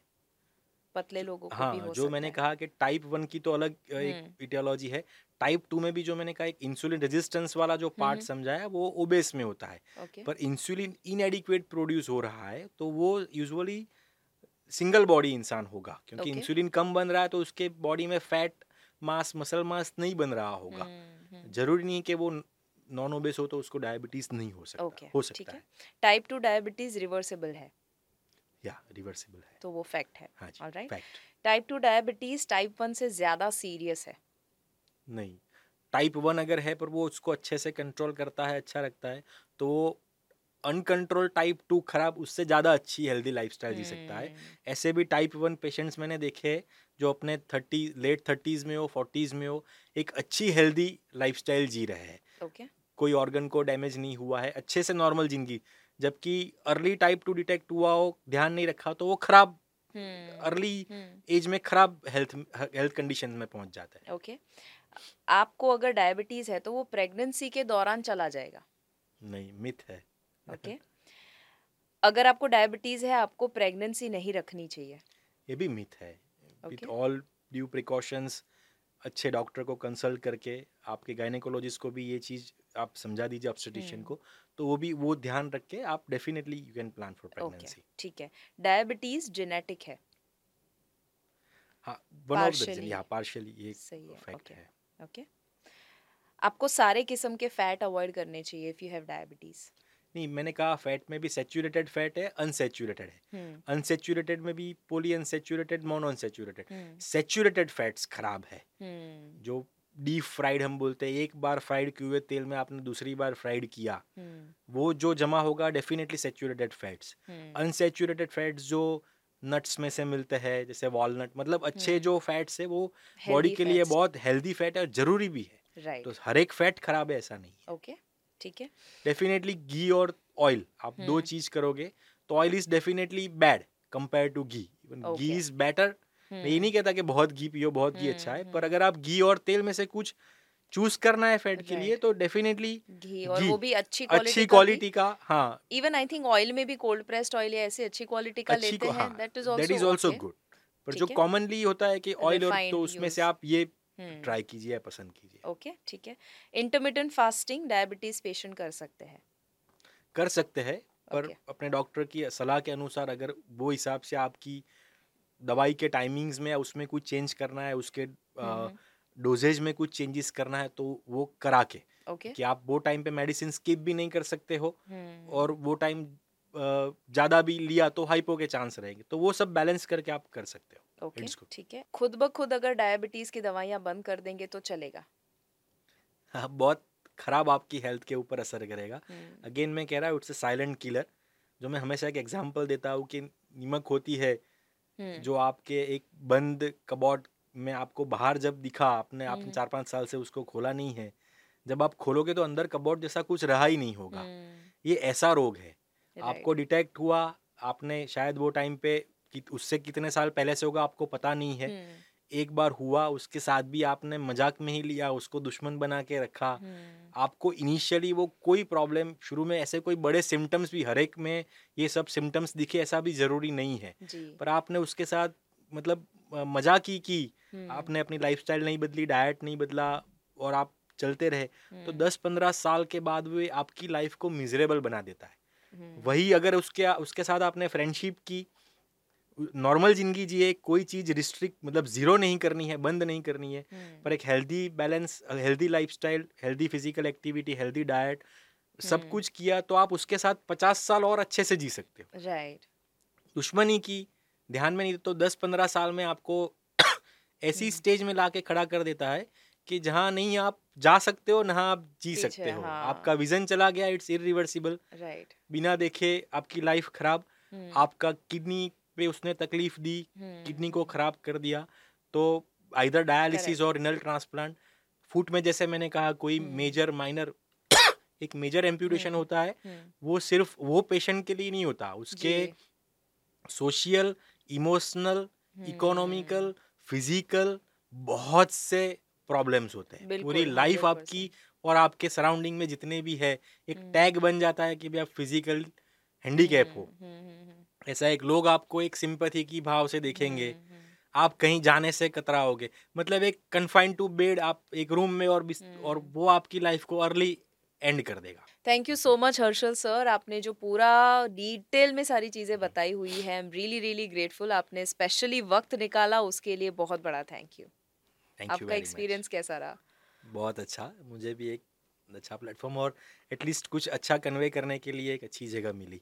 ब्यूटीफुल एटलीस्ट जो सुने उसमें से भी जो इसको अपनाए, उसकी भी हेल्थ और लाइफ इससे इम्प्रूव होती है तो मेरे लिए खुशी की बात होगी बिल्कुल और अ, मैं ज़रूर चाहूँगी अगर आपको ये यूज़फुल लगा वीडियो शेयर कीजिए and let me tell you मैंने एक और वीडियो बनाया हुआ है कैसे आप तीन महीने के अंदर डायबिटीज़ को रिवर्स कर सकते हैं। अगर आपको टाइप टू है या टाइप वन है दोनों देखिएगा type two is reversible type one symptoms आप रेमिशन में डाल सकते हैं। तो ज़रूर उस वीडियो को भी देखिएगा यहाँ पर वीडियो में भी मैं आपको पिन करके देती हूँ। दूसरा आप अगर स्पॉटिफाई पे देख रहे हैं एप्पल पॉडकास्ट पे देख रहे हैं बताइए सबको इस पॉडकास्ट के बारे में, holistic health with Shivangi Desai में। अगर आपने इस वीडियो को शेयर ना किया हो, फिट भारत मिशन को सब्सक्राइब और बेल बटन को क्लिक ना किया हो भी कर दीजिएगा। बिकॉज़ हमारा काम है एजुकेशन देना। आपका काम और आपके सपोर्ट से ये एजुकेशन ज़्यादा लोगों तक, हज़ारों लाखों लोगों तक पहुँच सकता है। So make sure that you do that और कमेंट में भी बताइए, ये आपको पॉडकास्ट कैसा लगा? आगे क्या सुनना चाहेंगे? किन को आप चाहेंगे मैं इनवाइट करूँ? ऐसे ही प्यार देते रहिएगा और तब तक याद रखिए, अगर हेल्थ है तो सब है।